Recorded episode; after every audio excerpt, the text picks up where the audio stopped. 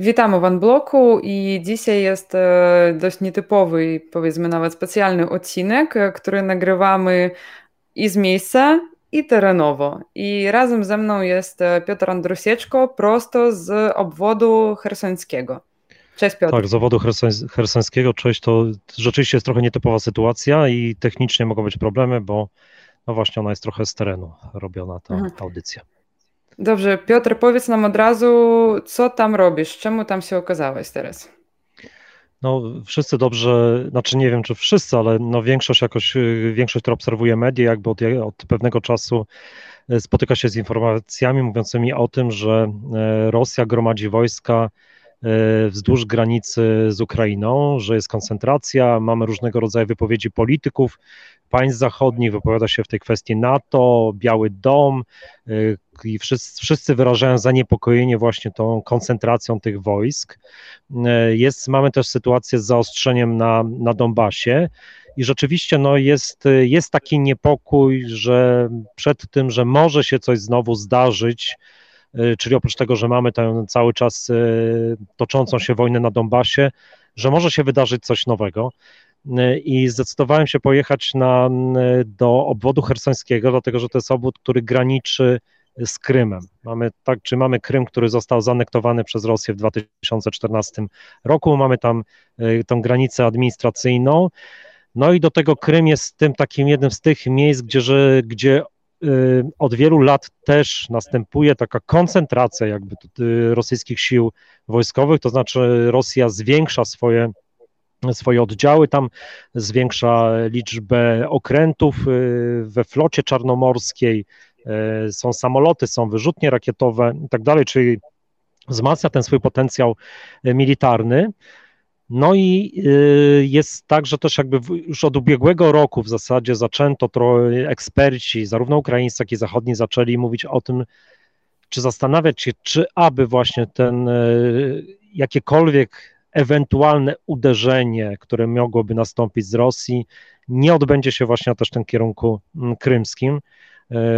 I no i dlatego tutaj właśnie też e, przyjechałem po to, żeby zobaczyć, jaka jest sytuacja na samej tej granicy administracyjnej, ale również jakie są nastroje wśród ludzi. Właśnie, a czy były jakieś e, wydarzenia, które mogłyby uprzedzić jakoś tą sytuację? Co spowodowało to, że nagle pojawiła się znowu taka aktywność rosyjskich wojsk wokół Ukrainy? To, to jest, e, trudno jest odpowiedzieć jednoznacznie na to pytanie. To znaczy, rzeczywiście z jednej strony widzimy, że to y, takie zaostrzenia Donbasie, które trwa w zasadzie od początku roku i następuje eskalacja, to znaczy mamy coraz rosnącą liczbę ostrzałów każdego dnia, zwiększa się też liczba ofiar, ginie coraz więcej ukraińskich żołnierzy, a mieliśmy pod koniec lipca ubiegłego roku wprowadzane, ta, wprowadzone tak zwane pełne zawieszenie broni. Ono nigdy pełnym nie było, ale rzeczywiście, jeżeli może mm, pamiętacie, to e, robiliśmy taki cykl krótkich filmów z Donbasu jesienią. I tam rzeczywiście, kiedy byłem na Donbasie, no to było w miarę cicho i spokojnie w porównaniu z tym, jak to jeszcze wyglądało kilka miesięcy temu. Teraz jest niestety głośno, znowu strzelają e, i do tego oprócz broni strzeleckiej, automatycznej, granatników używana jest też e, artyleria. Więc rzeczywiście z jednej zrobiło się gorąco tam. A z drugiej strony w, od kilku tygodni zaczęły się pojawiać informacje o tym, że Rosja ściąga e, siły e, wzdłuż właśnie granicy ukraińskiej, pobliżu tej, tej granicy. Ta granica z Ukrainą jest bardzo długa. No, ofi oficjalne stanowisko rosyjskie jest takie, że nie ma się co niepokoić. E, prowadzimy pewne manewry, są przewidziane ćwiczenia i rzeczywiście tylko na kwiecień kilka tysięcy ćwiczeń różnej, o różnym charakterze zostało zapowiedziane na terenie całej Federacji y, Rosyjskiej.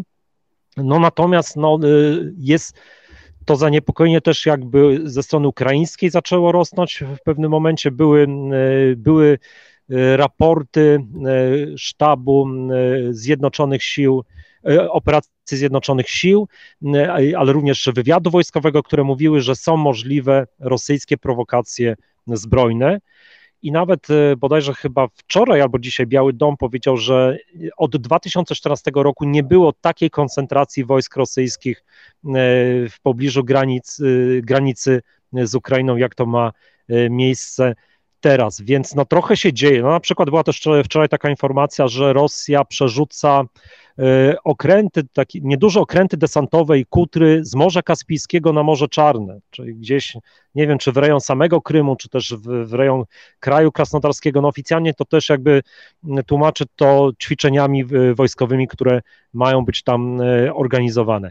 Ale rzeczywiście no jakby e, tego, ta skala napięcia jakby rośnie i jeszcze temu wszystkiemu towarzyszy taki bardzo ostry szum informacyjny czy działania propagandowe w mediach rosyjskich, y, które no bardzo nakrecają tę, tę atmosferę. To znaczy w ostatnich tygodniach pojawiało się mnóstwo artykułów, y, wiele programów telewizyjnych, w których zastanawiano się właśnie, czy nie rosyjskich, w których zastanawiano się, czy nie, y, nie dojdzie do kolejnej wojny.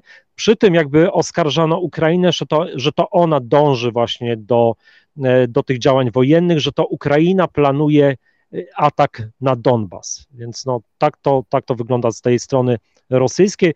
No i rzeczywiście atmosfera ogólnie jakby na tym takim poziomie e, retoryki między Kijowem, Moskwą, ale też właśnie NATO, czyli Brukselą i Waszyngtonem i też innymi stolic stolicami państw europejskich, zachodnich, no, jest na takich wysokich tonach. Mhm. Znajdujesz się teraz e, w samym Chersonie, czy w jakimś małym miasteczku? Jesteśmy, w, tak, jesteśmy w obodzie, w obodzie hersońskim. E, ja dzisiaj właśnie byłem na, tej, na jednym z takich przejść między, na tej granicy administracyjnej między obwodem hersońskim i Krymem. Zobaczyłem, jak tam wygląda sytuacja. No, jest generalnie spokojnie. To znaczy, nawet jak problem polegał na tym, że nikt na kamerę nie chciał nam mówić o tym z, z wojsk, ze służby pogranicznej ukraińskiej, ale nieoficjalnie poza kamerą mówiono, że oni nie obserwują, to znaczy, z, z, oczywiście oni mają bardzo ograniczoną możliwość obserwacji tego, co się dzieje na Krymie, ale w tym ich zasięgu jakby obserwacji oni nie widzą żadnych niepokojących ruchów, ale z drugiej strony, no też podkreślali to, że są przygotowani do, do wszystkiego, tam, tam rzeczywiście widać też pozycje, one nie zostały teraz jakby stworzone, to są pozycje dla, dla obrony, one oczywiście są od, praktycznie od, tam od wielu lat, są w tych, w tych miejscach, no i mówią, że w zasadzie jakby mają cała ta tak zwana granica, tak, czyli ta granica administracyjna no jest, jest pod ścisłą kontrolą, czyli takiej obserwacji bezpośredniej ze strony właśnie tych żołnierzy służby pogranicza, ale również są ustawione, jest elektroniczny sprzęt obserwacyjny, są kamery. No i generalnie jakby przejście funkcjonuje w takim normalnym trybie 24-godzinnym, czyli ludzie przechodzą w jedną i drugą stronę. Natomiast oczywiście na to się nakłada sytuacja związana z pandemią, więc y, ten, ten przepływ ludzi jest o wiele mniejszy niż do, do pandemii. Y, mi mówiono, że mniej więcej od 200 do 250 osób y, przechodzi przez te przejście w dwie strony w ciągu doby. Mhm. E, czy udało się Wam porozmawiać z mieszkańcami tego, tego regionu? Co oni mówią? Czy oni jakby czują to napięcie, że gdzieś obok stoi wojsko rosyjskie? Tak, to e, rozmawialiśmy właśnie i zarówno z tymi ludźmi, którzy tam mieszkają w pobliżu e, tej właśnie granicy administracyjnej, ale również z tymi osobami, które z Krymu wjeżdżały, wchodziły bo to jest też przejście piesze e, na teren właśnie obwodu hersońskiego, no zdania są bardzo podzielone. To znaczy, niektórzy mówili, że ni- osoby z Krymu mówiły, że nic nie widzą, nie widziały, natomiast owszem, podkreślały, że bardzo dużo właśnie takich niepokojących informacji dociera do nich e, z rosyjskich mediów, czyli głównie, e, głównie z telewizji.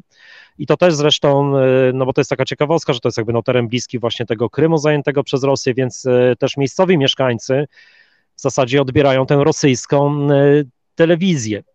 Więc oni też e, są jakby poddawani jakby tej, tej rosyjskiej propagandzie i to też jakby wywołuje u nich e, zaniepokojenie.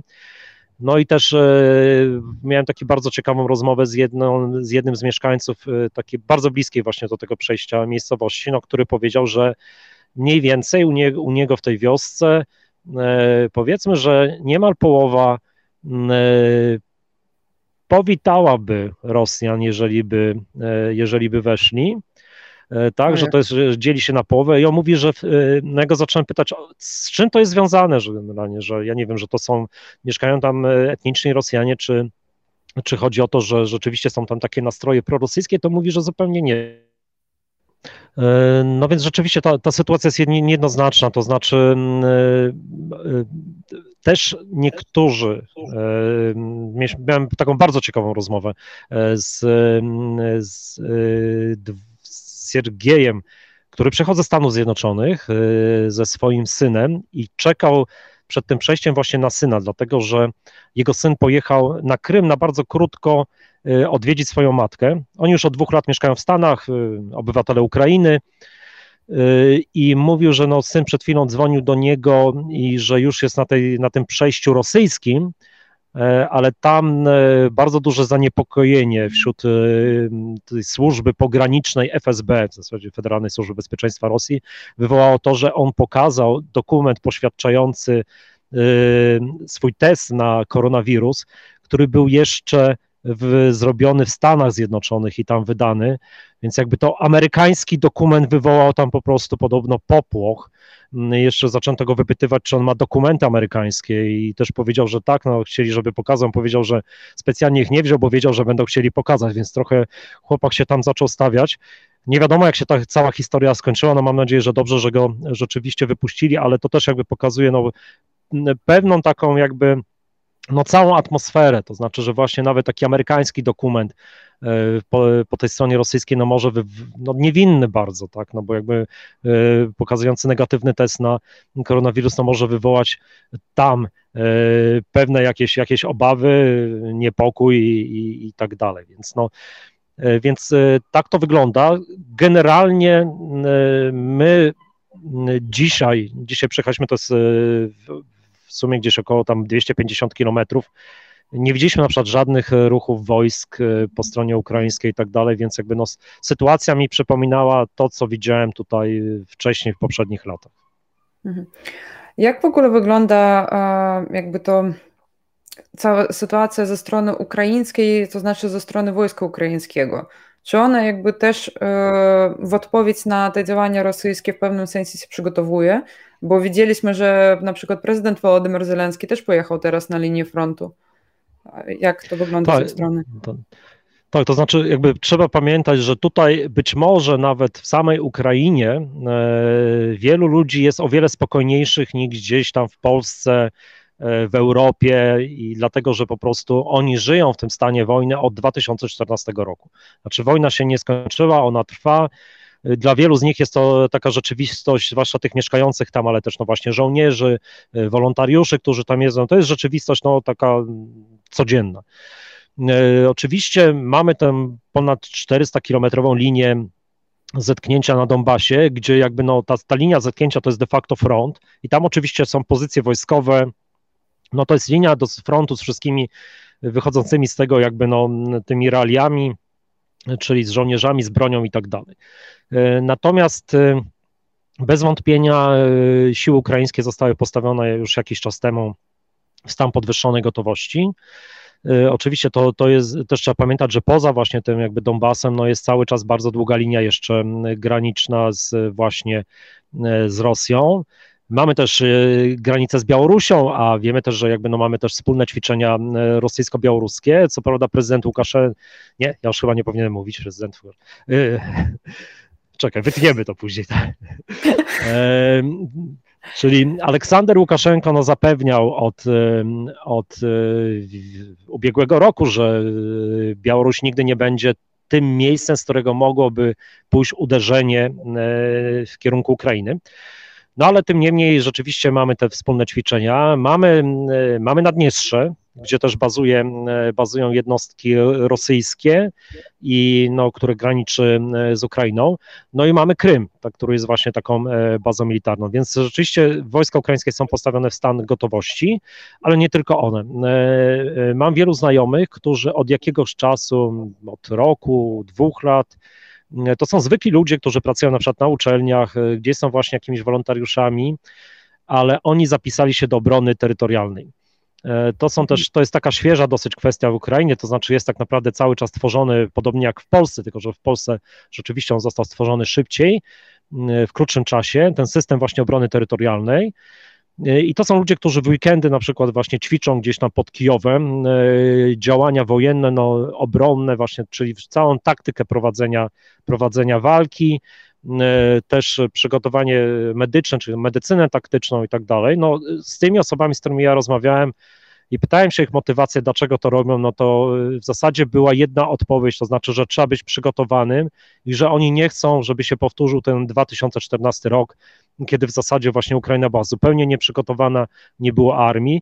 Teraz armia jest, ale oni jakby twierdzą, że no też yy, ta sytuacja, jakby to, co się stało właśnie yy, ponad 7 lat temu, yy, no powoduje, że oni nie mogą stać po prostu obok. To znaczy, że przyglądać się biernie, jeżeli znowu coś by miało się wydarzyć i no i chcą po prostu bronić, jakby no, ta obrona terytorialna jest przywiązana do konkretnych miejsc, więc jakby no, ci moi znajomi, którzy są z Kijowa, oczywiście to jest jakby obrona, która ma za zadanie właśnie obronę stolicy, czy wspomożenie obrony stolicy i e, całego obwodu kijowskiego.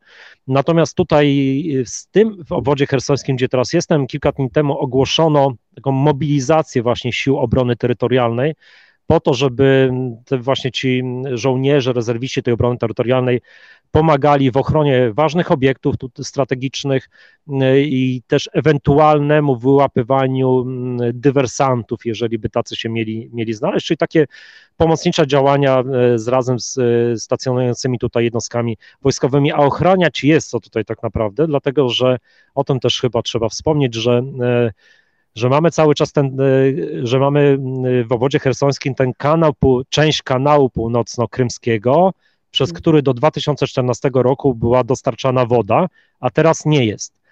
I tutaj i w ubiegłym roku rzecz, też się pojawiły takie głosy, że y, zresztą analityków nie tylko ukraińskich, ale amerykańskich, że właśnie Rosja może spróbować na przykład w jakiejś przyszłości y, spróbować w, pójść y, swoimi wojskami od strony Krymu w głąb właśnie obwodu hersońskiego, po to, żeby zająć tę część kanału i żeby znowu jakby puścić wodę na Krym, dlatego że rzeczywiście na Krymie z wodą jest y, od ubiegłego, od ubiegłego roku ogromny problem. My dzisiaj trochę, ten, y, trochę, tego Krymu, y, trochę tego kanału udało nam się po stronie ukraińskiej sfilmować i na pewno to pokażemy, no ale to jest ta część kanału, przez którą jeszcze woda płynie. Nie udało nam się niestety sfilmować tamy, która jakby blokuje tę wodę, no to jest obiekt strategiczny i tutaj nam powiedziano, że musielibyśmy kilka dni załatwiać jakby te formalności biurokratyczne związane jakby z dostępem do tego obiektu. Mhm. Jakie masz w ogóle prognozy, jak będzie dalej się rozwijała sytuacja?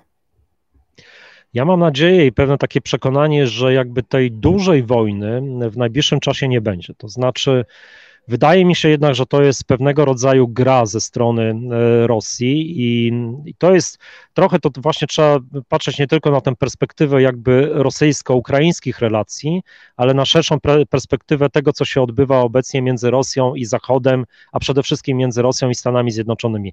Mamy nową administrację e, w Waszyngtonie.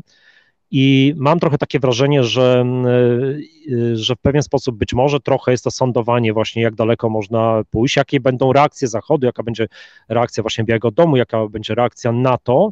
Y, I, a z drugiej strony no widzimy, że jednak y, obecnie na tym poziomie retorycznym, jakby te odpowiedzi właśnie Waszyngtonu są bardziej twarde niż to było e, za czasów Donalda Trumpa, że rzeczywiście Biden tutaj no zdecydowanie jakby Biały Dom komentuje praktycznie co, co kilka dni tę sytuację.